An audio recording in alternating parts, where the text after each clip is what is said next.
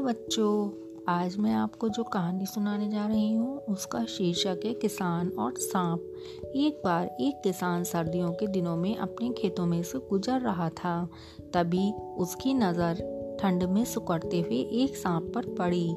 किसान को पता था कि सांप बहुत ही खतरनाक होते हैं, लेकिन फिर भी उसने उस सांप को उठाया और अपनी टोकरी में रख लिया।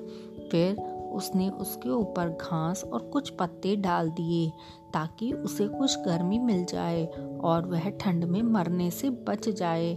जल्दी ही सांप ठीक हो गया और उसने टोकरी में से निकलकर उस किसान को ही काट लिया जिसने उसकी इतनी मदद की थी।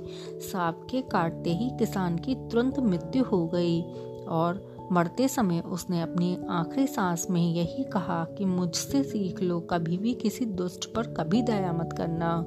बच्चों, इस कहानी से हमें यह शिक्षा मिलती है कि कुछ लोग ऐसे होते हैं जो अपने स्वभाव को कभी नहीं बदलते हैं। फिर चाहे हम उनके साथ कितना भी अच्छा व्यवहार करें। गुड बाय बच्चों।